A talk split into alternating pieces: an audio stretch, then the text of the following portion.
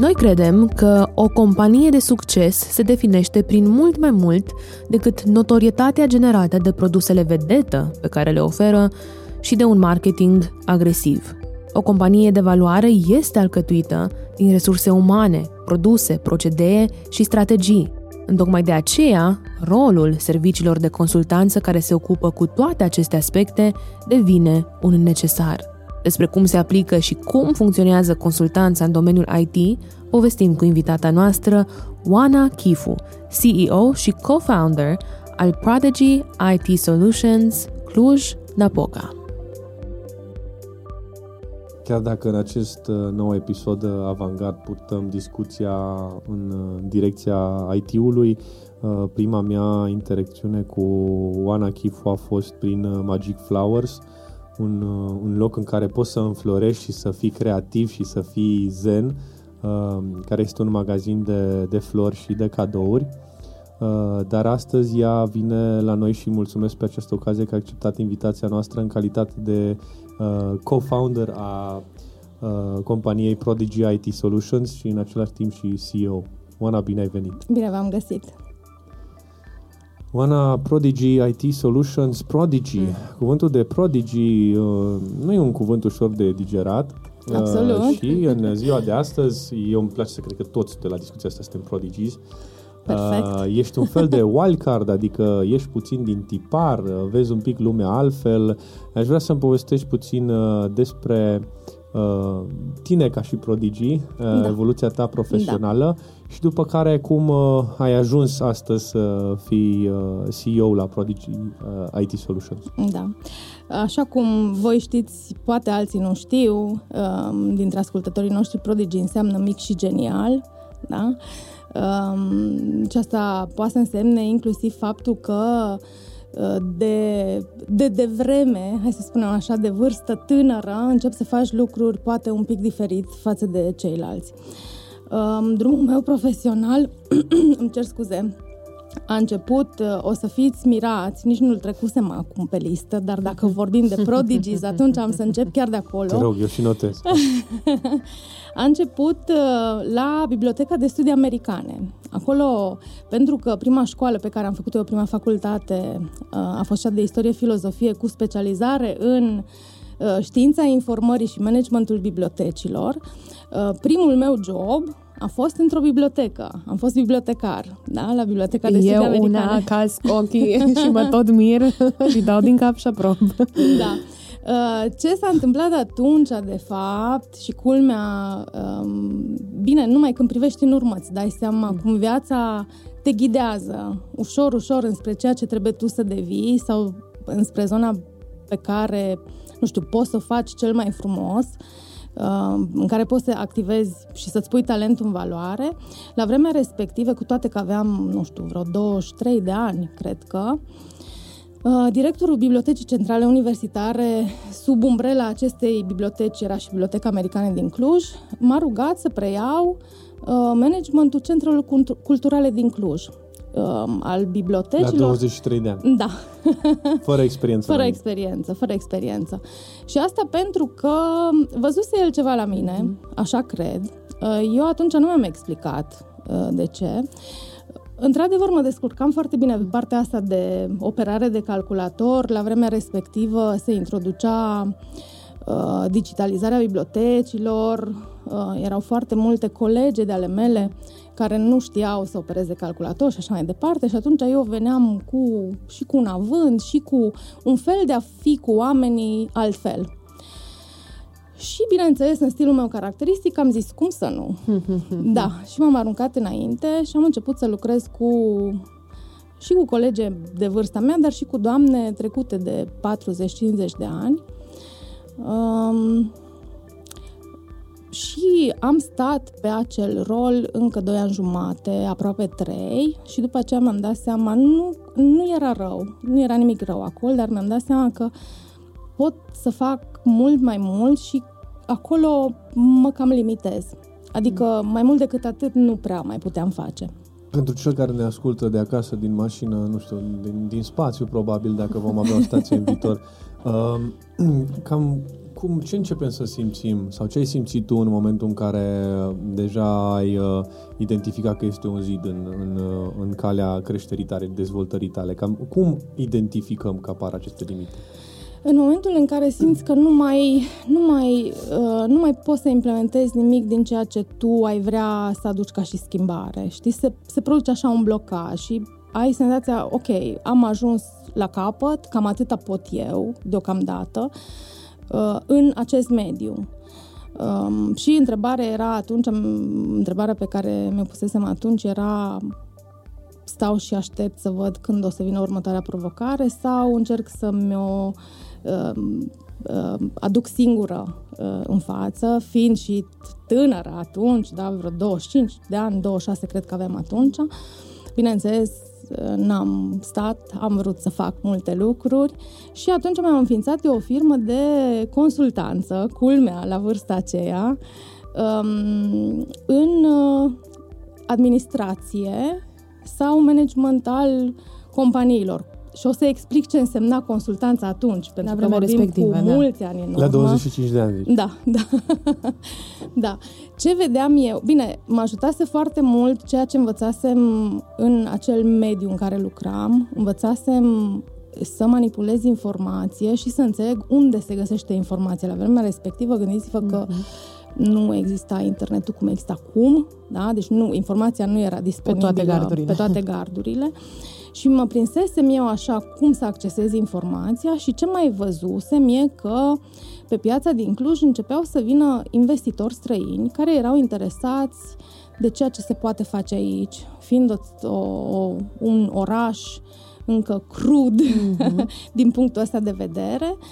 Um, și atunci ce m-am gândit eu? Ce-ar fi să înființez o companie care să-i ajute, în primul rând, să-și înființeze compania. Acum, genul ăsta de servicii îl, găsi, îl găsim foarte ușor. Atunci nu îl găseai. Nu puteai nici măcar la primărie să mergi pentru asta. Nu exista un serviciu sau un birou care să te ajute cu așa ceva. Deci, în primul rând, să-i ajut să-și înființeze entitatea legală, să găsească mecanismele prin care să o facă, să le identific un avocat bun, un contabil care să-i ajute și, practic, eu aveam o echipă de specialiști lângă mine cu care înființam companii pentru investitori străini și făceam și prima parte de recrutare, practic. Da, timingul era absolut genial. Da, deci da, ai da, identificat acolo da, o oportunitate da. care, permite-mi să fac o remarcă, să o vezi la douăzeci și cinci de ani, un alt set de ochi. Da. Un alt set de ochi decât deci un Prodigy de pe atunci. Un Prodigy, un Prodigy de pe atunci. De exact. Pe atunci. Și um, s-a întâmplat ca unul dintre clienții mei de atunci să fie o companie de I T din Marea Britanie, Neverfail se numește, bănuiesc că pot să menționez. Da, da, sigur, da. sigur, okay, sigur. Okay. Um, în Cluj, la acea vreme, cred că mai erau, nu știu, maxim vreo patru-cinci investiții străine, poate nici atâtea. Uh, și câteva companii românești care începeau să prindă cheag în domeniul de I T. Uh, mă, și uh, lucrând pentru ei, practic i-am ajutat să-și seteze entitatea legală, am început să facem recrutare și așa mai departe, ei fiind uh, locați în, uh, în Marea Britanie. Practic mi-au lăsat în mie, mie în sarcină dezvoltarea companiei până la un anumit nivel și un an de zile am lucrat pentru ei practic din postura de general manager, dar eram de fapt consultant prin compania mea și după un an deci ei aveai m-a... practic un mandat, exact, să zicem exact, așa, da? Deci exact. Un consultant care preluase exact. firma printr-un mandat care exact. trebuia să livreze niște rezultate exact. la un termen scadent. Exact, exact. Și după un an, pentru că lucrurile mergeau foarte bine, ei m-au rugat dacă pot să lucrez în exclusivitate pentru ei. Mai aveam niște clienți, dar din alt domeniu. Nu se arătau a fi extraordinar, nu știu, să-mi dea un business pe nu știu câți ani de, acum, de atunci încolo și atunci am hotărât, îmi plăcea și mie ce fac foarte mult împreună cu ei și am zis ok, gata, pun business-ul meu on hold și fac ce-mi place aici pentru că arată bine. Și am mai rămas cu ei încă doi ani, um, am continuat să creștem compania împreună. Um, după, după compania Neverfail, în momentul în care am simțit gata, my job is done, da? Mi-am făcut treaba, că simți chestia asta, așa cum am simțit și atunci uh, când lucram la bibliotecă. am spus, uh, ok, hai să vedem ce o să facem de acum încolo. Și la o lună după ce am plecat, cred că nici nu trecuse o lună, după ce am plecat de la ei, m-a abordat compania Betfair, care era o altă investiție tot din Marea Britanie. Având în vedere că lucrasem pentru compania Neverfail, deja mă învârteam în cercurile expeților mm. uh, care și-au au... început recomandările. Da, da, da, și-au început recomandările. Uh, și așa m-am dus, la, m-am dus la cei de la Betfair. La ei modelul de business era un pic diferit. Ei făcuseră uh, tot așa un parteneriat cu o firmă locală care în mare făcuse ce făcusem eu pentru Neverfail. Da, hai să vedem asta puțin da. aici, revin da. cu o paranteză da. ca să vedem, totuși uh, vorbim și de un consultant destul de complex, pentru că uh, chiar dacă domeniul sau industria e cea de I T, produsul, produsul care mm-hmm. îl șlefuiește uh, compania respectivă este probabil dinamic, uh, probabil diferit, probabil total uh, opus și așa. Am trecut de la uh, uh, compania precedentă da. care făcea ce anume? Avea un produs de, uh, în engleză se numește Disaster Recovery. Um, o să încerc să-i găsesc echivalentul în limba română. Uh, softuri prin care tu îți asiguri datele de pe calculator să nu le pierzi. Tot așa. Asta era în două mii șase, da? Deci cu mult, cu ceva vreme în urmă, în tehnologie, asta înseamnă aproape în antichitate, da? Din punct de vedere al internetului și a tehnologiei. Da. Da. Uh, ei aveau, și ce era frumos, că unul dintre clienții lor era NASA și ei, de fapt, ce făceau prin acest soft, uh, la vremea respectivă toate datele le aveai stocate pe stația ta sau pe niște stații mm-hmm. undeva, nu în cloud, cum se face acum, da? Și ei aveau acest soft prin care, în cazul în care stația ta se defecta, datele tale erau transferate aproape instant pe o altă stație și nu se pierdea aproape nimic. Wow. Deci era un, un produs extrem de avant-gardist pentru acea vreme. Da. Dar pentru o anumită nișă Pentru o anumită nișă, da, da.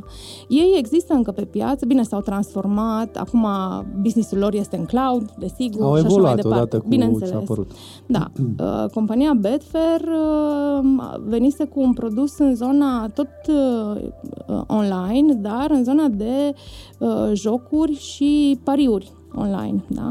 Și era un model de business destul de, nu știu cum să spun, privit cu ochi foarte sceptici uh, la noi, da? Tot așa, la acea vreme în, în două mii opt. Și da? Iată, hai să nu zicem post-mortem, dar post-implementare, ce a înflorit. Da. Adică una din trei pă, da. locații la parterul blocului, da. ce vedem? Păi vedem acum o companie de aproape nouă sute de angajați în Cluj. Wow. Uh, Prin, eu zic că încă una dintre cele mai atractive companii la care poți lucra în domeniul ăsta în Cluj, um, pentru că au o cultură frumoasă, au um, un fel de a face lucrurile pentru angajații lor, în așa fel încât lucrurile să iasă bine și lumea să fie mulțumită și din punct de vedere salarial, și din punct de vedere al produselor pe care le dezvoltă și așa mai departe.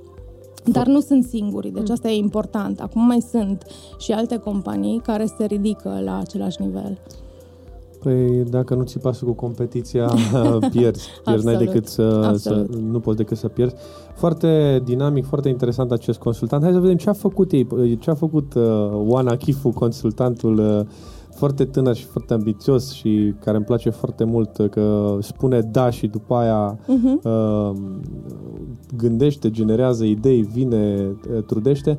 Uh, ce ai făcut, Oana, acolo? Ce, care a fost etapa da. ta în Betfair? Acolo, practic, am preluat o echipă deja existentă de șaizeci de oameni, deci n-am mai putut să aleg eu fiecare persoană care se angajează, cum făcusem uh, la prima companie.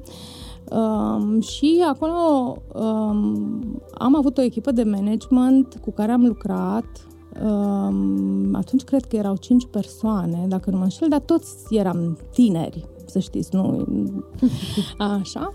Și ce am, cred că punctul cheie în acel moment a fost faptul că noi am înțeles ca și echipă de management că dacă noi o să reușim să facem împreună lucruri într-un anumit fel, compania se va dezvolta și vom reuși să creștem în Cluj, ceea ce ne doream noi să creștem în Cluj, să creștem compania din Cluj.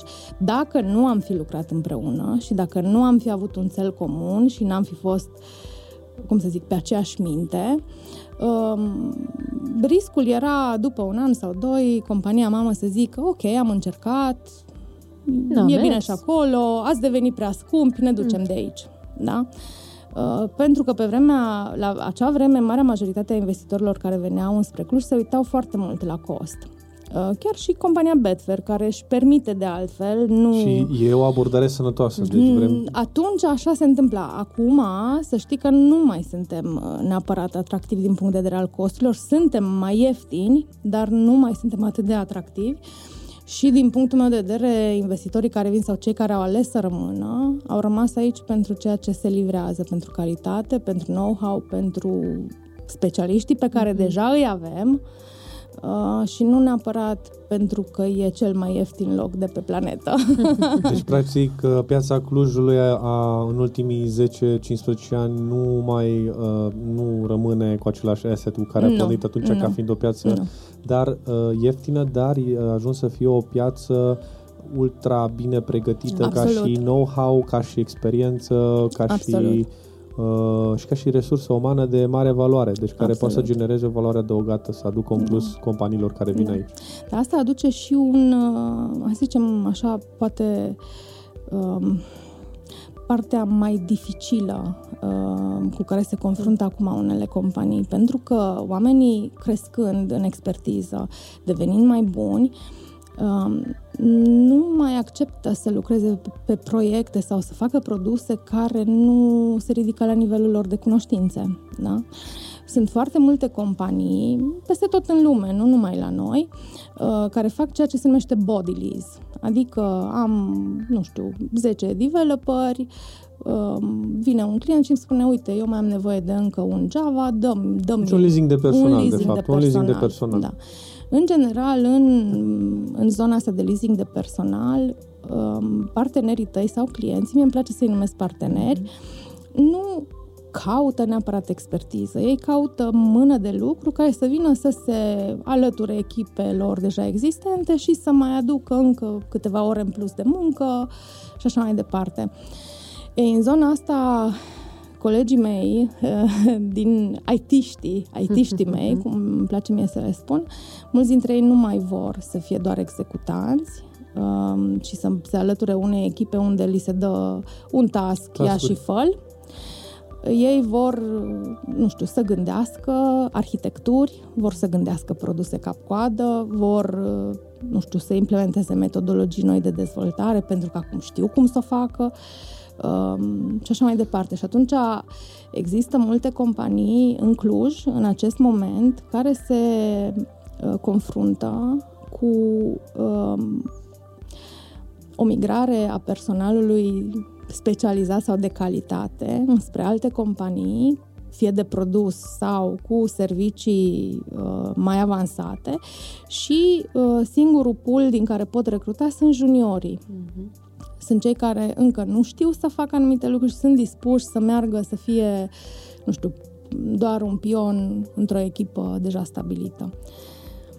Uh, deci, constat faptul că avem de a face cu un fenomen renascentist. Însuși Galileo Galilei ar fi exact. foarte mândru de ceea ce se întâmplă acum în industria I T, da. Dar văd că dă, din, nu mă uit acum la Excel-ul companiilor, dar cred că dă planul foarte peste cap, pentru uh-huh. că dacă acela era un U S P cândva pentru companiile Absolut. respective și uh, asigura franzela zilnică uh-huh. ca și day-to-day running cost, acum nu mai găsim oameni care să vrea să facă așa exact. ceva. Exact. Uh, și atunci uh, ce facem? Că putem ajunge într-o stare de entropie și ne trezim că, uite, o mare firmă dispare peste noapte din joc. Da, sau, cum s-a întâmplat acum recent, probabil deja se știe, cred că e informație publică, dacă nu mă înșel, au apărut articole, sau companii uh, care activează în această zonă sunt cumpărate de companii mm-hmm. mult mai mari, mm-hmm. Uh, și practic uh, rămân un departament r- da, sau uh, cumva uh, vin și au susținerea unui, unei companii deja mamut mare care poate să îi susțină și din punct de vedere financiar, pentru că ce se întâmplă în zona asta, uh, costurile cresc cu angajații, costurile salariale cresc. mm. În schimb, fiurile cu care tu poți să-ți vinzi servicii sau poți să faci leasing-ul de personal rămân la același nivel. Partenerii tăi nu înțeleg de ce tu trebuie să le crești rate-ul zilnic, da? Fiul zilnic, și atunci tu ajungi într-o zonă în care aproape că nu mai faci margini deloc. Uh, faci voluntariat. Da. Faci voluntariat, da, e da, ok. Nu. Da. Și nu știu dacă asta e, asta e scopul, de fapt. Până la urmă, orice business are nevoie să producă bani și nu neapărat, și aici intrăm un pic în filozofia mea, nu, eu nu cred că un business trebuie să facă bani pentru că proprietarul, ownerul sau grupul de investitori trebuie să devină Uh, filthy rich, da? Da. Cum zice engleză, da, sau americanul. Să ajungă în Forbes, să prindă a, top trei sutele. Ci pentru că banii sunt un mecanism prin care tu poți să faci lucruri. Și dacă nu ai acei bani, într-adevăr nu poți să faci nimic. Da? Banii sunt fuel, da? Sunt combustibil. Da, uneori ar trebui să facem și câte o emisiune video ca să se vadă și cum arătăm și ce se preface. Da, mimica mea cred că a spus o mie de cuvinte la faza de banii sunt fuel-ul pentru, da. pentru un business. Îl salutăm cu această ocazie și pe Răzvan, cofondatorul, celălalt cofondator. El Prodigy. Este fondator, eu sunt cofondator. Este ah. o, dif- o mică diferență. Am Așa. înțeles, fond Fondatoră al acestui concept inovativ și care este omul cu cifrele. Omul cu cifrele uh, și omul tehnic, da. Da, și omul, omul tehnic în același timp. Uh, după Betfair a urmat un, o nouă urmat... fază, o nouă provocare, un upscale, că numai upscale poate fi, că nu, nu poate Uite, fi altceva. După Betfair, uh, pentru că într-adevăr perioada aceea de cinci ani de zile a fost foarte, foarte frumoasă, dar și uh, consumatoare de energie. Um, lucrurile frumoase, să știți că se fac cu efort mult, uh, nu se întâmplă nimic ușor și am simțit atunci nevoia să iau o pauză. Asta era pentru tine, Darius. Da, mulțumesc, așa. Um, am simțit nevoia să iau o pauză și atunci, uite, în perioada deci aia, aproape, în perioada aia mi-am uh, înființat eu magazinul de flori și cadouri de care menționai Numai tu la început. Să înțeleg, deci tu ți iei o pauză ca să începi un business. Da. Ah, ok, deci asta chiar e, uh, chiar super Prodigy și excentric, out of the box. Nu, dar acolo simțeam eu nevoia așa să-mi, uh, să merg într-o zonă un pic mai artistică, să ies din zona de business neapărat. Deși era tot un business, dar, na, acum asta am ales să fac uh, și opt luni de zile, vreo opt luni de zile, focusul a fost pe acest magazin, să-l pornesc, să-l pun pe picioare, să mă joc eu cu florile, să învăț uh, cu ce se mănâncă arta florală și așa mai departe. Na, am învățat și la un moment dat am zis, ok, now what? Acum ce fac? Uh, Și s-a întâmplat uh, să fiu contactată de... Mă uitam la tine, dar ok, scuze, mă scuzați că tot râd. Nu, dar e bine, nu, nu, e bine că râdem. Uh, uh, râd că sunt o grămadă de coincidențe și la noi și uh, zâmbesc, nu râd, pentru că uh, mă regăsesc în foarte multe din Super. experiențele tale. Deci Super. în foarte, foarte multe. Nu am ieșit să fac buchetă de flori, dar am intrat în construcții și atunci Ai văzut? Uh, oarecum uh, trăiam momentul uh, cât de mult ăsta, momentul ăsta sabatic, să zic așa, m-a ajutat să văd profesia mea cu alți ochi. Exact, mm-hmm. exact. Um, și atunci am fost contactată, după vreo opt luni de zile, am fost contactată de proprietarul companiei Pitech Plus, um, Bogdan Heria, îl salut uh, pe această cale. Și noi îl salutăm pe Bogdan, uh, bonjour, că știu că A, e așa. francofon. Da. Și îi mulțumim pentru tot ceea ce face pentru comunitatea din Cluj și Absolut. pentru mediul universitar din Cluj. Absolut. Și este un om cu o viziune extraordinară. Absolut. Um, și atunci am ales să mă alăt- am ales să mă alătur. Am ales uh, uh, să încep să lucrez cu el. El mi-a propus uh, la vremea respectivă rolul de C E O, Chief Operations Officer. Avea nevoie de cineva care să uh, îl ajute uh, în acel moment să scaleze organizația, să regândească un pic structura, în așa fel încât să, să poată scala. Cred că compania era atunci în jur de două sute de persoane um, și uh, am rămas cu el patru ani cu Pitech Plus până anul ăsta în primăvară. Um, ulterior am preluat rolul de deputy C E O. El, uh, Bogdan, a început să... Um, Să, să, să călătorească un pic mai mult, hai să spunem așa, și atunci de, efectiv de companie, de organizație, mă ocupam împreună cu Răzvan, care este partenerul meu acum în Prodigy. El acolo era C T O uh, și cu Maria, care era C F O, și eram un grup, practic, board-ul companiei, care... O echipă foarte tânără. Da. Foarte deci tânără. O echipă foarte da. tânără, da. dar extraordinar ca da. în materie de da. abilități. Da. Să știi că experiența este importantă, da. dar nu este suficientă ca să faci lucruri. Cred că cel mai important este să îți identifici cât mai devreme posibil talentele.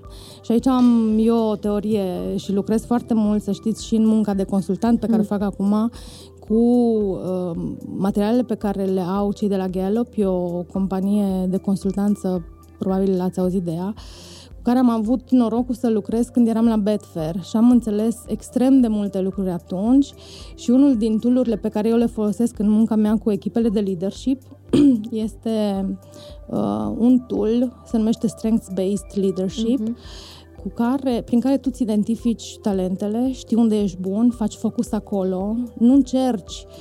Știi, când ești un om, uite, cum, cum, cum v-am spus și eu vouă, Răzvan e omul de cifre și omul tehnic. Eu știu că acolo nu am foarte multe talente, sau dacă am, le am la un nivel la care nu excelează neapărat. În schimb, am foarte multe talente în altă parte. Și dacă uh, accepti unde ți este zona de talent și toată energia și tot focusul tău îl pui acolo, în loc să în loc să încerci să devii, cum spunea... Tutofare. Uh, da, mm-hmm. tutofare sau... Uh, uh, Donald Clifton a fost psihologul care a gândit acest sistem și el spunea în felul următor: din punctul meu de vedere, societatea noastră este construită cu uh, sus în jos. Mm-hmm. De când ne naștem, uh, și părinții, din păcate, și apoi și școala, sistemul educațional, încearcă să ne transforme în persoane potrivite trendului din respectiv. respectiv. Dacă e la modă să fii economist, trebuie să iei foarte multe ore de matematică și să te duci în zona, sau e la modă să fii I T-ist, trebuie neapărat să faci ore de mate și du-te și fă-te, domnule I T-ist. Chiar dacă tu și talentele tale sunt în cu totul altă zonă și poate, nu știu, poate ai putea să devii un al doilea Picasso sau nu știu, orice, da? Și atunci tot talentul și toată energia se duce în a încerca să devii ceva ce ție... Nu ești menit să fii. Exact, pentru că nu ai venit programat prin A D N-ul tău, n-ai venit așa programat aici. Și ce facem? Creăm o societate de oameni mediocri. Mm-hmm. În loc să mm-hmm. creăm societăți de oameni um, foarte buni pe ceea ce ei pot, pot să, să devină. Da? Eu, instinctual, apropo de tot parcursul ăsta meu și de conceptul de Prodigy, instinctual, um, întotdeauna am spus că m-am născut cu șapte stele norocoase. Mm-hmm. Viața m-a pus în contextul în care să-mi folosesc talentele. Nici nu m-am încăpățânat să fiu altceva decât ce mi se părea mie că îmi vine natural. Mm-hmm. Uh, și cred că cu asta am contribuit eu. Pentru că uh, și părinții au înțeles să mă lase să mă dezvolt acolo unde am considerat eu că îmi place să mă dezvolt și așa mai departe. Acum, revenind, nu știu că m-am învârtit așa într-un cerc. Eu vreau doar să, la, la multe lucruri de care le-ai zis, vreau doar așa două concluzii super rapide pentru ascultătorii noștri, că cred că sunt niște chestii de viață până la urmă. Absolut. Uh, Ai spus și mai pe începutul discuției că cineva la un moment dat a văzut ceva în tine. Da. Și, Doamne, ce, uh, uh, ce mare lucru este ai un asemenea Absolut. om. Pentru că tot la început ai spus că ai și un dar al tău, da. uh, prin care activezi da. oamenii. Da. Oamenii ăștia sunt foarte importanti și așa m-aș bucura dacă n-avem un mentor să ni-l căutăm. Spunea altcineva, l-am dat într-o emisiune noastră, dacă n-avem un mentor, tu te caută ți-l, pentru că da. E foarte important să ai acel om care vede ceva în tine și apoi uh, cred că tu aduci un suflu atât de proaspăt pentru zona creativă, în sensul în care, apropo de ce ziceai, cum suntem formatați, fiindcă e era I T, uh-huh. cred că mai ales cei din zona creativă se sperie foarte mult uh, de, de treaba asta, pentru că simt că nu-și mai găsesc locul. Okay. În schimb, tu te-ai ambiționat, tu ne dai dovadă că te poți ambiționa și poți să-ți găsești locul dacă uh, continui să perseverezi în ceea ce, sau în felul în care tu ai fost construit și pentru ce ai fost construit. Absolut. Um, uite, eu, și poate să sune așa foarte utopic, eu n-am mai avut un concediu de cinci ani. Și de ce n-am avut concediu? Și lumea spune, băi, dar pe bune, cum să n-ai concediu? Și... Mai ales la all inclusive, exact. Mai ales să mănânci exact. de șapte ori pe zi, adică, sub umbrelă. Adică, uh, na, și nu poți să spui că nu-ți permiți. Și dacă e un C R, o vorba aia, deci exact. Te chinui cumva, exact. Faci un efort. Exact. Na, n-am avut un concediu pentru că eu n-am simțit nevoia de concediu, uh, pentru că ceea ce fac îmi place atât de mult încât nu simt că muncesc în fiecare zi. Cred că foarte mulți oameni în ziua de astăzi nu sunt conștienți de ce talente au sau probabil dacă și-au identificat sub o formă sau alta un anume talent, au fost suprimați imediat de către mama, tata, soacra, bunica, soția. Din păcate. Uh, pentru că pe moment nu aduce bani în casă și uh-huh. pe moment nu generează un venit. Uh, sunt extrem de rar oamenii care au puterea să meargă mai departe și să zic ok, nu fac bani din asta acum, dar într-o zi eu uh, voi culege și roadele absolut, a ceea ce uh, plantez în momentul de față. Uh, și ca să revin la C V-ul tău, uh, dacă ai vorbit de două sute de angajați, eu am făcut acum un calcul un pic de matematică de bază, uh, creștere de o sută la sută la numărul de angajați în patru ani de zile la Pitech. Da, mm-hmm. aproape. Deci creștere aproape. de aproape da. o sută la sută. Aproape. Da. Asta nu poate să vină fără vânzări de o sută la sută, două sute la sută și fără, cum să zic, ore întregi de pregătire și logistică și implementare Absolut. de o sută la sută. Și fără o muncă extraordinară a colegilor mei din echipă și nu numai a lor, și a celor care au lucrat în echipele tehnice și a celor care au livrat produsele către clienți sau serviciile. Deci, știi, apropo de Um, desfășurătorul acestei uh-huh. emisiuni, um, la un moment dat uh, am văzut că ați fi dorit să abordăm o, o întrebare care spune uh, cum, cum ai reușit să faci sau care e secretul sau sau ce ai învățat în toți anii ăștia, din ce ți-a ieșit și din ce nu ți-a ieșit, pentru că sunt și Azi, lucruri care lecții, nu mi-au ieșit. Trei lecții valoroase, hai să vedem ceva care îți vine ție în minte așa păi, rapid. Nu faci niciodată nimic singur și asta okay. trebuie să ne intre tuturor în cap. Deci dacă ne imaginăm că putem să fim, nu știu, să schimbăm lumea, să schimbăm lucrurile și să o facem singuri sau inclusiv să schimbăm o companie, să o facem mai performantă, da? Și că putem face singuri, e greșit și ne îndreptăm către insucces cu siguranță, nu către succes. Uh-huh. În niciuna din companiile în care eu am lucrat și cu care am avut succes, nu am făcut lucrurile singura. Și dacă n-aș fi avut lângă mine acei oameni care au înțeles cum vreau să fac uh-huh. sau uh, care să înțeleagă unde vreau să mă duc, n-aș fi reușit să fac nimic. Să știți, și nu e o chestie că sună bine. Așa e în realitate. Așa este. Bun. Ce în ziua de astăzi vorbim de Prodigy I T Solutions. Da. Vreau să aflu ce face Prodigy I T Solutions și cum, cum ajută companiile de I T. Da. Împreună cu Răzvan, în momentul în care am hotărât să pornim pe drumul ăsta împreună, bineînțeles ne-am gândit foarte mult ce vrem să facem, că de acolo, de acolo pornim. Noi eram foarte conștienți fiecare de talentele celuilalt, am ales să fim împreună pentru că ne completăm foarte bine și ne-am gândit ce ne-ar place să facem. Deci de acolo pornești. Și ce v-ar place să faceți, Oana? Pentru că de acolo trebuie să pornești ca să nu simți că lucrezi o zi în viața ta. Da? Trebuie să faci ce-ți place. Um... Mai spune, te rog, asta încă o dată. Așa. Și um, bineînțeles, Răzvan fiind om tehnic și așa, el își dorește foarte mult să reușească să inoveze prin tehnologie. Da? Asta este zona lui, zona lui de suflet. Eu îmi doresc foarte mult să reușesc să creez medii de lucru cât mai frumoase pentru oameni, pentru că iubesc oamenii la nivel profund. Da? Asta am făcut în toate companiile în care am fost.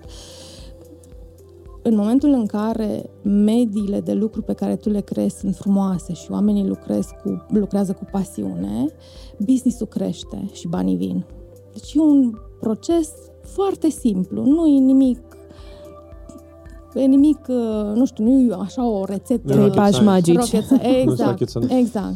Și atunci, mie îmi place partea asta de început, în care uh, reușesc prin, mă rog, metodele pe care eu le-am testat în ani de zile, să creez medii de lucru în care oamenii să facă lucruri frumoase, care după aceea să aducă bani business-ului.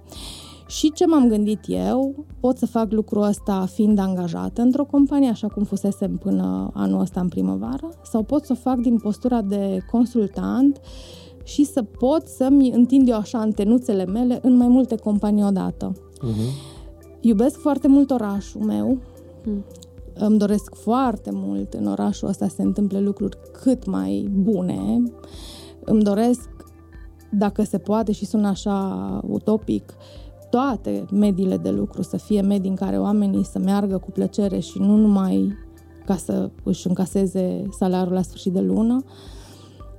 Uh, nu știu dacă se va întâmpla vreodată, dar eu vreau Aia, să acum contribui. Dorință, dorință există. Da, deci eu vreau să contribui prin ceea ce fac la încă una și încă una și încă una.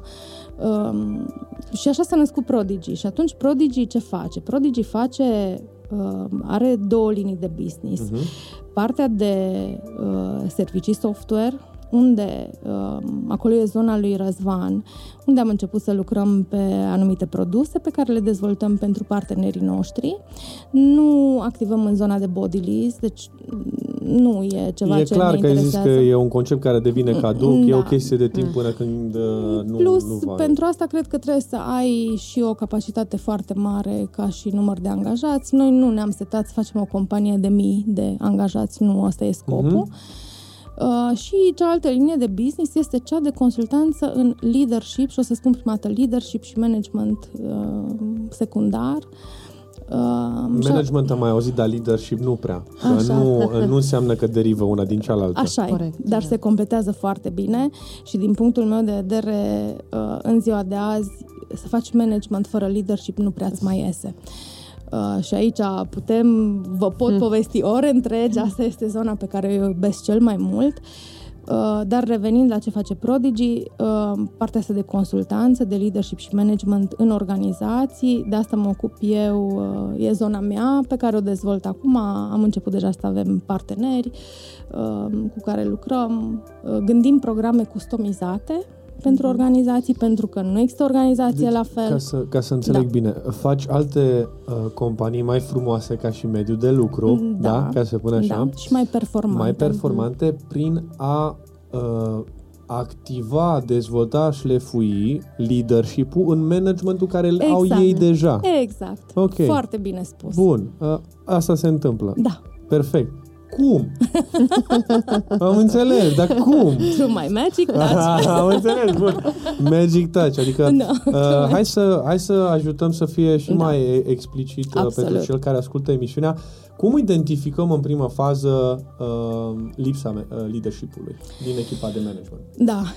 Păi, uh, uite, în prima fază, acum o să-ți explic cum procedez eu. Nu știu cum procedează alți consultanți. Am să-ți spun cum procedez da. eu. Uh, în prima fază, cunosc echipa de management, petrec un pic de timp cu ei, nu foarte mult, pentru că nu-i nevoie de multe ore de discuții ca să înțelegi unde sunt uh, locurile care trebuie suplimentate uh, sau umplute cu alt gen de uh, know-how. După aceea realizez o diagnoză organizațională, așa se numește, practic identific zonele pe care trebuie organizația să le, fie să le schimbe, fie să le abordeze într-un mod diferit, fie să își aducă acolo specialiști, poate nu au deja. Și acele lucruri se vor întâmpla dacă echipa de management, pe care eu o să o transform într-o echipă de leadership, înțelege să facă lucrurile altfel. Dacă ei se schimbă, acele zone vor începe să se schimbe și ele. Înțelegi? Um, un, un lider într-o organizație fie va face o companie să crească, fie o va duce în jos. Da? Și toate organizațiile au lideri, să știi. Lider, lider înseamnă că fie el formal sau informal. Exact. Poate să fie informal, exact. Doar să respecte colegii exact. Și să exact. Respecte prin vârstă, prin experiență, exact. Prin skill-uri, dar nu neapărat să fie formal în acte. Absolut. Gândește-te cât mult rău poate să facă un lider într-o companie. Da? Pentru că el are impact, are influență pe oameni. Nu doar hidroelectrica, nu doar companiile de stat, unde exact. Avem acolo lideri. Deci chiar exact. Și în privat poate să fie exact. Nociv. Da? Avem exemple în istorie de lideri care... Da? Hitler da, a da, fost un lider. Da. Da? A, a fost și a avut și viziune, ai dar văzut? Că într-o direcție mai uh, exact, radicală. Exact. Deci liderii... P and L statement-ul dădea cu mult minus în cazul altor etnii. Ai văzut? Uh, bun. Și atunci, uh, în primul rând, aici ai arme ridicată minge la fileu. Da. Tu vrei să mă schimbi pe mine ca și manager, dar eu sunt perfect. Nu eu ești. Fac treaba perfect, ba da. Dar nu suntem perfecți, să știi niciodată. Dar tu să vii din exterior da. Ca și consultant da. Și să-mi spui mie că nu fac lucrurile bine. Da. Păi, aia trebuie să fie un show pe măsură.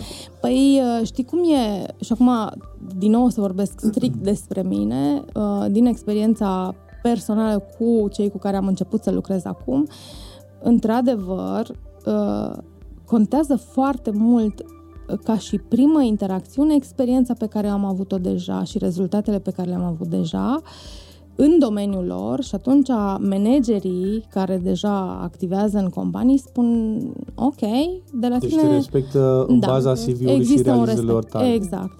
Ar fi mai dificil, într-adevăr, pentru cineva care, nu știu, care ar fi cum eram eu la douăzeci și cinci de ani, să zică hai că vin eu să... Către un executiv da, de patruzeci și cinci... Da, da, deci ar fi da. Mult mai dificil și acolo, sincer, nu știu uh, care e soluția... Uh, Nu aș ști să-ți spun cum ar trebui uh-huh. să procedeze cineva la douăzeci și cinci de ani acum să încerce să facă acest lucru. Um, și de aia spun că, spusese mai devreme, experiența este și ea importantă uh, și în cazul meu acum se dovedește că rezultatele pe care le-am avut cu mă ajută. Acum culegi. Da, acum Până culegi. Acum ai plantat da, și acum da, ai acum semănat, culegi. Pardon, exact, și acum, exact. Acum culegi. Bun, deci uh, există o deschidere pentru că C V-ul și rezultatele da. Te recomandă și mă bucur tare mult că oamenii uh, încearcă să, să asculte de la cei care au rezultate mai buni și nu să fie reluctați sau să invidieze. Da. Dar hai să vedem când tu faci un audit, că mie mi se pare un da. Audit în management da. Asta, sau în leadership. Da. Deci clar există da, da, da. O carență da. Când faci auditul da. Ăsta ca și inspector. Uh, dar câteva, nu știu... Uh, să zicem așa, hinturi care ție îți dă, te, aj- te, te ajută să ajungi la concluzia că există o carență de management. Uh-huh, nu știu, scad uh-huh. vânzările, uh, uh, labor turnover-ul, da. uh, nu știu, ce, da. ce anume deci urmărești? Aceștia, aceștia sunt indicatori foarte clari. Uh, în general, organizațiile care m-au abordat pe mine au spus în felul următor, băi, încep să ne plece clienții, nu știm de ce îi pierdem, Uh, încep să, începem să pierdem oameni buni, specialiști. Presupunem că i-am pierdut pentru că alții le-au oferit mai mulți bani, dar uite, surpriză, am aflat că de fapt Xulescu nu a plecat pentru mai mulți bani, dar nu știm de ce a plecat de la noi. Uh, deci ne pleacă oamenii, uh, ne pleacă clienții, nu mai reușim să facem vânzări cum făceam înainte, Uh, nu reușim să creștem uh, rate-ul zilnic pentru că partenerii noștri spun stați un pic, dar până acum am lucrat așa, acum de ce vreți să... de ce sunteți mai scumpi dintr-o dată, da? Deci sunt niște indicatori strict de business care, bineînțeles, îi activează pe proprietarii de companii și spun ceva din ce facem noi nu mai, nu mai merge, undeva ceva se rupe. Oana, îți mulțumesc tare da. Mult că da. Ai ridicat din nou minge la fileu, pentru că am fost la diverse întâlniri uh, cu uh, manageri care s-au făcut destul de confortabili, zic mm. eu, pe scaunul ăla de vreo zece da, ani de zile, absolut. Cu meniul zilei întotdeauna la unu fără cinci minute. Uh, și ei îmi spuneau că uh, au scăzut vânzările și uh, trebuie să sufere furnizorul, adică să renegociez contractul cu el, să-mi dea și mai ieftin, să-i diminuez lui marșa și în același timp să vând și mai scump. Dar să nu cumva să mă uit la mine în grădină, mm. să văd ce fac eu greșit. Și uite că îmi, păi, îmi spui că inclusiv, adică e mai ușor să arătăm cu degetul către altul, cred că asta e concluzia, nu trebuie să vorbim absolut, în termeni nu știu cât de absolut. tehnici, decât să recunoaștem că e la noi. Uite, ei vor avea surpriza să vadă că peste câțiva ani, dacă vor continua cu această atitudine, nu știu, vor trebui să plece acasă. Eu am da. o altă curiozitate, pentru da. că am avut și noi, între noi avem multe discuții pe tema consultanței. Da. Ce fel de firme vă, vă contractează? Firme care ajung doar la greu, dau de greu și atunci apelează la ajutorul vostru? Firme mari, firme mici? Cam din ce categorie se trag ele? Da, uite, una din companiile cu care deja lucrăm este o companie de soft românească din Cluj. Sunt în jur de între șapte sute și șase sute de angajați.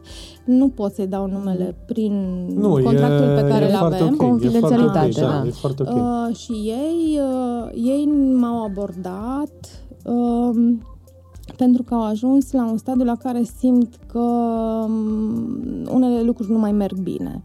Și atunci ar, sunt dispuși să schimbe, să înceapă să schimbe de pe acum mm-hmm. și să-și transforme organizația, pentru că își doresc să fie pe piață mulți ani de acum încolo. Deci nu sunt uh, pentru short gain. Facem mm-hmm. acum, dăm acum un turn financiar și după aia vedem noi. Nu, ei sunt o companie serioasă. Nu, nu sunt din imobiliare atunci. Nu, nu, sunt din I T. Am înțeles, deci din I T, ok, ca să fim foarte clar că în imobiliare se mai obișnuiește asta. Și cealaltă companie cu care o să începem să lucrăm cât de curând este o companie venită din Germania, deci ea nu e încă hmm. locată în Cluj, însă se va e... implementa aici? Da, pentru ei vom seta o companie nouă. Deci pentru wow. ei, da. Wow. Pentru ei vom face ce am făcut uh, multă vreme uh, și ei au venit la noi, sunt un grup foarte mare internațional în zona de media și de comunicare, dar uh, vor să dezvolte în Cluj tot ce ține, mă rog, și-au gândit ei acum o strategie pe cinci ani și-au dat seama că în domeniul lor, dacă nu inovează, mm-hmm. s-ar putea cât de curând să nu mai fie atât de puternici precum sunt și uh, parte din strategia lor este să inoveze tot ce înseamnă zona lor de online. Și atunci au nevoie de specialiști pe, pe zona de I T. Pe colegii tăi I T-ști. Da, da, da, exact, exact. Deci deocamdată au venit înspre noi pentru zona asta în care am avut rezultate și ei ce, ce doresc ei este să le construim noi o companie uh, să le osetăm pe principiile pe care noi, pe filozofia noastră, pentru că s-a potrivit foarte mult filozofia noastră cu a lor. Um, și deci la... să avem încredere, nu suntem extraterestri dacă nu, gândim mai nu, etic sau nu, dacă nu, nu gândim absolut. doar prin prisma profitului, nu, pentru că nu. sunt și alți oameni de business care gândesc absolut. asta. Absolut, și sunt companii foarte mari care au trecut prin anumite procese evolutive, le zic eu, uh, și au înțeles că banii sunt un fuel, da? Și că oamenii uh, sunt cei care sunt cei mai importanți în business-ul tău și dacă nu știi cum să-ți ții oamenii, cum să-ți crești, cum să-i ajuți să devină experți și după aceea cum să folosești know-how-ul lor, uh, banii o să faci o perioadă și după aia nu o să mai faci. Uh-huh. Da? Și atunci ei, uh, și eu mă bucur că genul ăsta de investitori vin acum spre Cluj, pentru că Clujul are nevoie de astfel de companii care vin să facă lucrurile un pic altfel. Uh-huh. Ce face un lider, Oana? Cum știm că acel om e un lider? Deci nu că ne șantajează că nu intră salariul dacă nu facem cum zice el. O să-ți spun eu, din punctul meu de vedere, un lider, un lider iubește oamenii, să știm. Asta face și în momentul în care iubești oamenii, indiferent în ce domeniu activezi, ceea ce vei face tu în acel domeniu va fi pentru ca acei oameni, inclusiv proprietarii de companie, să fie bine. Da? Un lider iubește oamenii și oamenii urmează pe lider pentru că simt că au încredere că acel om, indiferent ce se va întâmpla, le va ține spatele. Da? E acolo, de-aia te urmezi, pentru că știu că no matter what, cu tine îmi va fi bine. Și uh, orice s-ar întâmpla, știi, este, mie îmi place foarte mult uh, și îl promovez extrem de mult, sper să reușesc să-l aduc într-o zi în Cluj, pe Simon Sinek. El este um, unul dintre cei mai, poate și cei mai controversați, dar și cei mai apreciați consultanți în leadership și management uh, din ultima perioadă. Faimoasa carte Why Leaders Eat Last. Exact, uh, care, de ce liderii mănâncă care ultimii. Care se împlezește foarte tare cu filozofia care absolut, tu o descrii aici. Absolut, deci eu în momentul în care l-am descoperit pe Simon am spus nu se poate, eu pe el trebuie să-l întâlnesc într-o zi, pentru că ceea ce a pus el în cărți, eu făcusem intuitiv mulți uh-huh, ani uh-huh. și sunt sigură că nu sunt sigura, singura care a făcut lucrul ăsta. El a cules de pe yeah, la diversi oameni. Ai început cu acel why. Adică, ei, uite, ți-ai pus și tu un start da. With why. Absolut, uh. absolut. The Golden Circle pe care îl mm-hmm. promovează. Și uite, astea sunt metodele lui, să știi că le aplic acum în munca mea cu uh, echipa de leadership cu care lucrez și funcționează extraordinar de bine. Uh, revenind la întrebarea cine e lider sau ce este un lider. Da, ce este un, un, un lider și până să continuăm, uh, să știi că uh, cineva mi-a spus uh, sub o formă de glumiță, în momentul în care un angajat uh, face o situație de cacao, da. Liderul este primul care mănâncă din ea împreună cu acel angajat. Da. Așa mi-a explicat el. Da. Așa deci, e. Deci ce face până la urmă acel lider? Iubește oamenii, le da. Ține spatele, da. Îi încurajează și cred că poate așa, nu știu, ca și un mini-ucenic de-al tău, uh, cred că totuși ar fi de datoria liderului să ajute și angajatul să înflorească și absolut. Să-și pună în valoare talentele. Absolut. Nu să-i spună că de aici nu mai urci, no. scaunul acesta da, l-am ocupat eu și nu, mai am cincisprezece ani ipotecă și am promis soției că mergem în Antalya. Um, liderul naște alți lideri, să știi. Mm. Da, deci um, eu am eu eu ți-am spus că un lider iubește oamenii pentru că ăsta este din punctul meu de vedere punctul de bază de unde pornim. Dacă nu dacă nu empatizezi și dacă nu poți să înțelegi că nu trăiești singur și tot ceea ce se întâmplă în jurul tău se întâmplă pentru că există și alți și oameni. Și nu trăiești numai pentru tine. Și nu trăiești numai pentru tine. Deci trebuie să pornești în primul rând de la faptul că accepti că nu ești doar tu, nu existi doar tu și ceea ce ți se întâmplă ție se, se datorează și celorlalți și asta înseamnă să empatizezi și să iubești sau să respecti omul de lângă tine. De, de acolo pornim ca bază.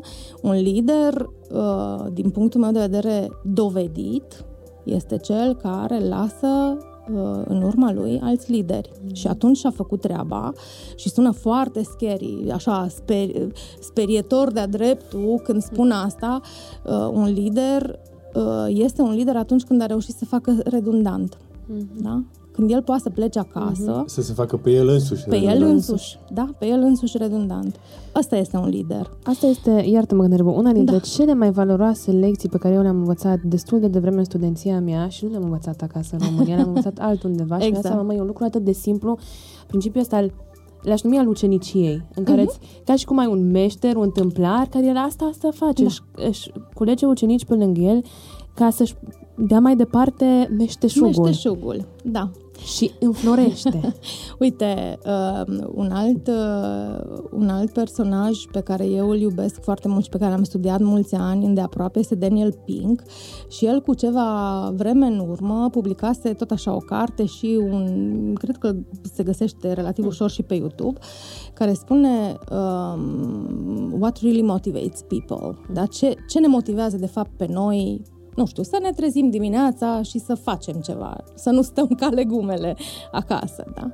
No, și el, pe baza mai multor studii și cercetări care au fost făcute de diverse institute, inclusiv financiare, bănci care au studiat uh, uh, mecanismele din spatele motivării uh, la nivel uman, a ajuns la, au ajuns la concluzia că ceea ce ne motivează pe noi până la urmă este, sunt trei, sunt trei concepte. Autonomia, meșteșugul sau să devii expert bun uh-huh. în ceea ce faci și scopul, da? Autonomy, mastery and purpose, așa spune el. Um, ceea ce spune el vine și se combină foarte bine cu ce spune Simon, da? Și Simon uh-huh. vine și spune, în primul rând, trebuie să știi de ce faci, ce faci. Dacă știi de ce faci, ce faci, după aceea lucrurile încep să se unfold, să se desfășoare uh-huh. așa foarte frumos. El are și o teorie foarte interesantă, se numește Law of Diffusion, um, teoria răspândirii, cam așa aș traduce-o în română, dispersiei, așa, în care explică cum poți să penetrezi piața cu un produs nou și așa mai departe, și o teorie foarte interesantă, unde explică, din nou, totul are legătură cu comportamentul uman, pentru că suntem oameni toți, nu suntem mașini. Și o să mai menționez pe cineva care îmi place mie foarte mult și în ultima vreme am descoperit-o recent și aș vrea să o menționez uh, și pe această cale, nu știu, așa simt eu că m-am conectat foarte bine mm. cu ea și uh, on, o cheamă Grace Cooper, nu mai uh, trăiește, a fost o tipă foarte faină, uh, a fost amiral în uh, American Navy, în serviciile navale americane, uh-huh. așa îmi spune în română. A fost amiral și a fost una dintre primele femei programator. S-a născut în o mie nouă sute șase și cred că a murit în nouăzeci și șase, a trăit foarte mult. A fost, era poreclită bunica Cobol, pentru că ea, lucrând la unul dintre cele mai mari computere de la acea vreme, a inventat um, a adus o inovație care a născut, care a dus la nașterea acestui limbaj de programare. Ei bine, ea, când ajunsese pe la șaizeci de ani, începuse să meargă la tot felul de conferințe și așa mai departe, și asta undeva prin anii optzeci, uh-huh. pe atunci. Și ea avea chestia asta și spunea să țineți minte următorul lucru. Managementul este pentru sisteme, pentru oameni, aplicați leadership-ul. Uh-huh. În ultima vreme am pus atât de mult accent pe management încât am uitat că noi, de fapt, ne adresăm oamenilor, nu mașinilor. Uh, din punctul meu de vedere, pentru acea vreme ea a fost din nou pionier. Deci a fost o bunică care o bunică... nu știa ce-i la curent la măruță, dar exact. Avea viziunea pentru următorii douăzeci-treizeci de ani, chiar dacă era post-mortem. Absolut. Și nu mai era Absolut. Acolo. Și ce spunea ea atunci, acum se simte foarte pregnant în societate la nivel mondial. Oana, da. uh, constat că a trebuit să facem o serie de podcasturi Prodigy și uh, aș vrea ca uh, spre finele emisiunii, dacă nu chiar spre încheiere, uh, să discutăm despre tot două concepte care uh, strâns legate de Prodigy. Uh, voi puteți ajuta ca o idee genială să nu devină un produs mediocru. Absolut. Din ce am înțeles Absolut. Eu. Și aș vrea aici să punctez puțin de ce ideile geniale se pot transforma în produse mediocre mm. dacă nu consultantul potrivit uh, nu da. E acolo lângă tine. Uh, deci să începem cu acest aspect și după care mai am uh, okay. un aspect. Um, știi ce se întâmplă? În general, ideile geniale uh, se nasc din lucruri relativ simple, știi, ori, nu știu, ai rumegat tu o idee, dar nu ai dezvoltat-o foarte mult și dintr-o dată evrica și ți-a venit. Mm-hmm. Uh, și cam așa se naște inovația, să știți. Nu, nu e o chestie care stai și o tot întorci pe toate părțile multă vreme și o analizezi și superanalizezi. Um, ce se întâmplă după aceea? Și sunt mai multe aspecte aici. O idee genială poate să rămână la stadiul de idee genială dacă ea nu poate fi pusă în practică, da? Cumva să, să o materializezi. Ca să o materializezi, cu siguranță trebuie să înțelegi la ce va ajuta ea, da? De ce o faci, la ce va ajuta. Și aici intervine, da, Simon, care vine și te învață, bun, cum, cum să-ți vinzi ideea, da? Și ce, cum să-ți o validezi. Uh, Să zicem că ai reușit să faci chestia asta. Cu siguranță o faci dacă lângă tine ți-ai adus oamenii potriviți, care înțeleg ce vrei să faci, cred în ideea ta, știu să ți-o promoveze și așa mai departe.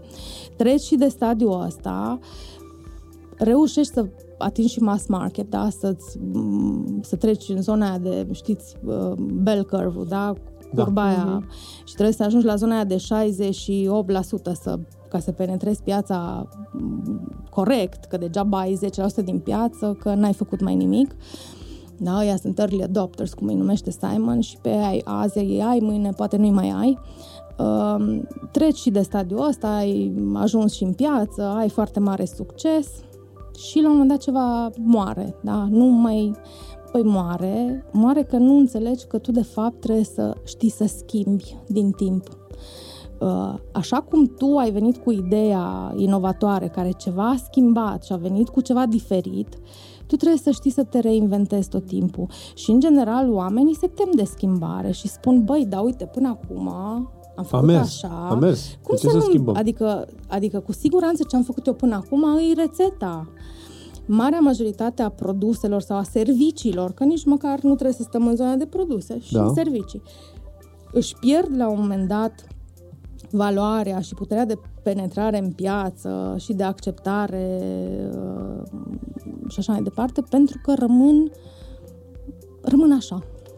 Adică nu aduc nimica nouă, nu aduc nimica mai o surpriză, absolut. Peste așteptări, peste știm că este... Și nici nu trebuie să fie neapărat tot timpul o surpriză foarte mare, pentru că poate ideea ta genială inițială a fost atât de mare încât e destul de greu acum să mai să tot vii cu ceva nou, să tot la vii. Fel de sclipitor, la fel de da. Sclipitor. Dar Uh, uite, o să-ți dau un exemplu. Um, sunt multe firme de produs care reușesc să treacă toți pașii de succes pe care vi-am zis prima dată.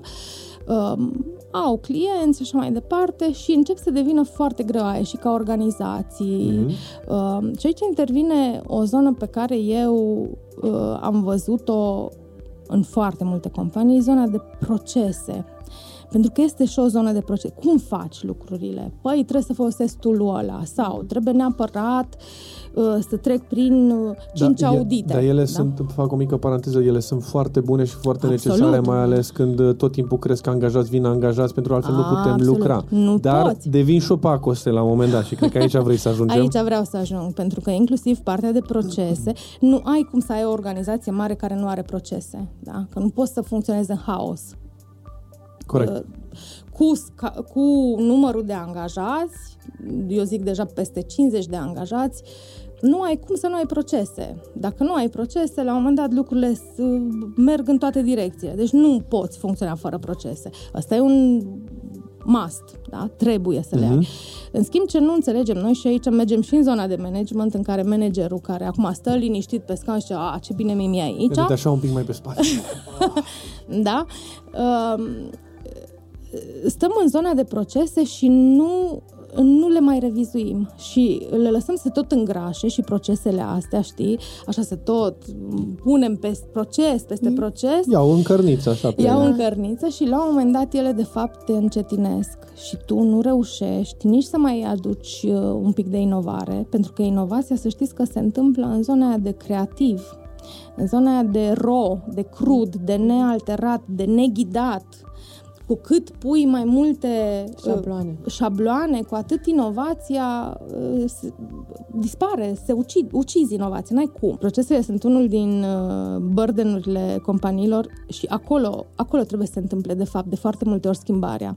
Și acolo trebuie să se întâmple uh, inovația la nivel de proces, da? Nu la nivel de produs.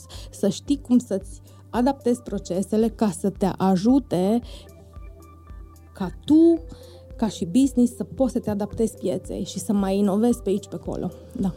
Aș spune în încheiere faptul că încurajez toate firmele, indiferent că sunt de I T sau nu, să apeleze la astfel de specialiști, să se deschidă auditului, pentru că este ceva bun și nu va face altceva decât să le spună ce pot face mai bine. Este o investiție infimă față de randamentul pe care îl poate produce. Absolut. Și dacă cineva se îndoiește și spune că i-a ieșit altfel matematica, nu pot să-i spun altceva decât că printr-un astfel de audit va avea un viitor. Altfel, e puțin probabil să se întâmple. Și ultima mea întrebare în încheiere, Oana, dragă, ar fi, știm că industria I T e un prodigiu în sine și da. ar accepta foarte ușor o astfel de da. consultanță să vină în biroul lor, dar o vezi și în sectorul producției, o vezi și în sectorul alimentar, în sectorul de Horeca, să zic așa, o vezi și acolo? Eu cred că începe să se deschidă. Cred că începe să se deschidă pentru că, în general, noi ca și societate la nivel mondial ne schimbăm. Consumatorii au alte așteptări și alte pretenții. Și atunci, toate, în toate domeniile, afacerile trebuie să se adapteze. Da? Și dacă nu, uite, inclusiv în, în zona de, nu știu, de comerț, pur uh-huh. comerț, da? Oamenii nu mai consumă, cred eu că am ajuns asta, cel puțin și la noi, care nu mai consumăm așa ca haplea, ne aruncăm uh-huh. pe tot ce e nou și... Să mai cumpărăm la kilogram, exact. Doar că nouă sute e gratis. Ne interesează să fie eco-friendly, ne interesează, da, deci deja începem să selectăm, nu mai uh, plătim pentru orice tip de servicii, da, sau orice tip de produse, vrem... Nu vrem... mai ține cu vrăjala? Asta vrei să spui? Nu mai ține cu vrăjala? Nu mai ține cu vrăjala. Mulțumesc celui de sus. Cât am așteptat ziua asta. Da, da, și e, un, e o perioadă foarte frumoasă și eu mă bucur că o trăiesc uh, și văd cum lucrurile se schimbă sub ochii mei, în bine.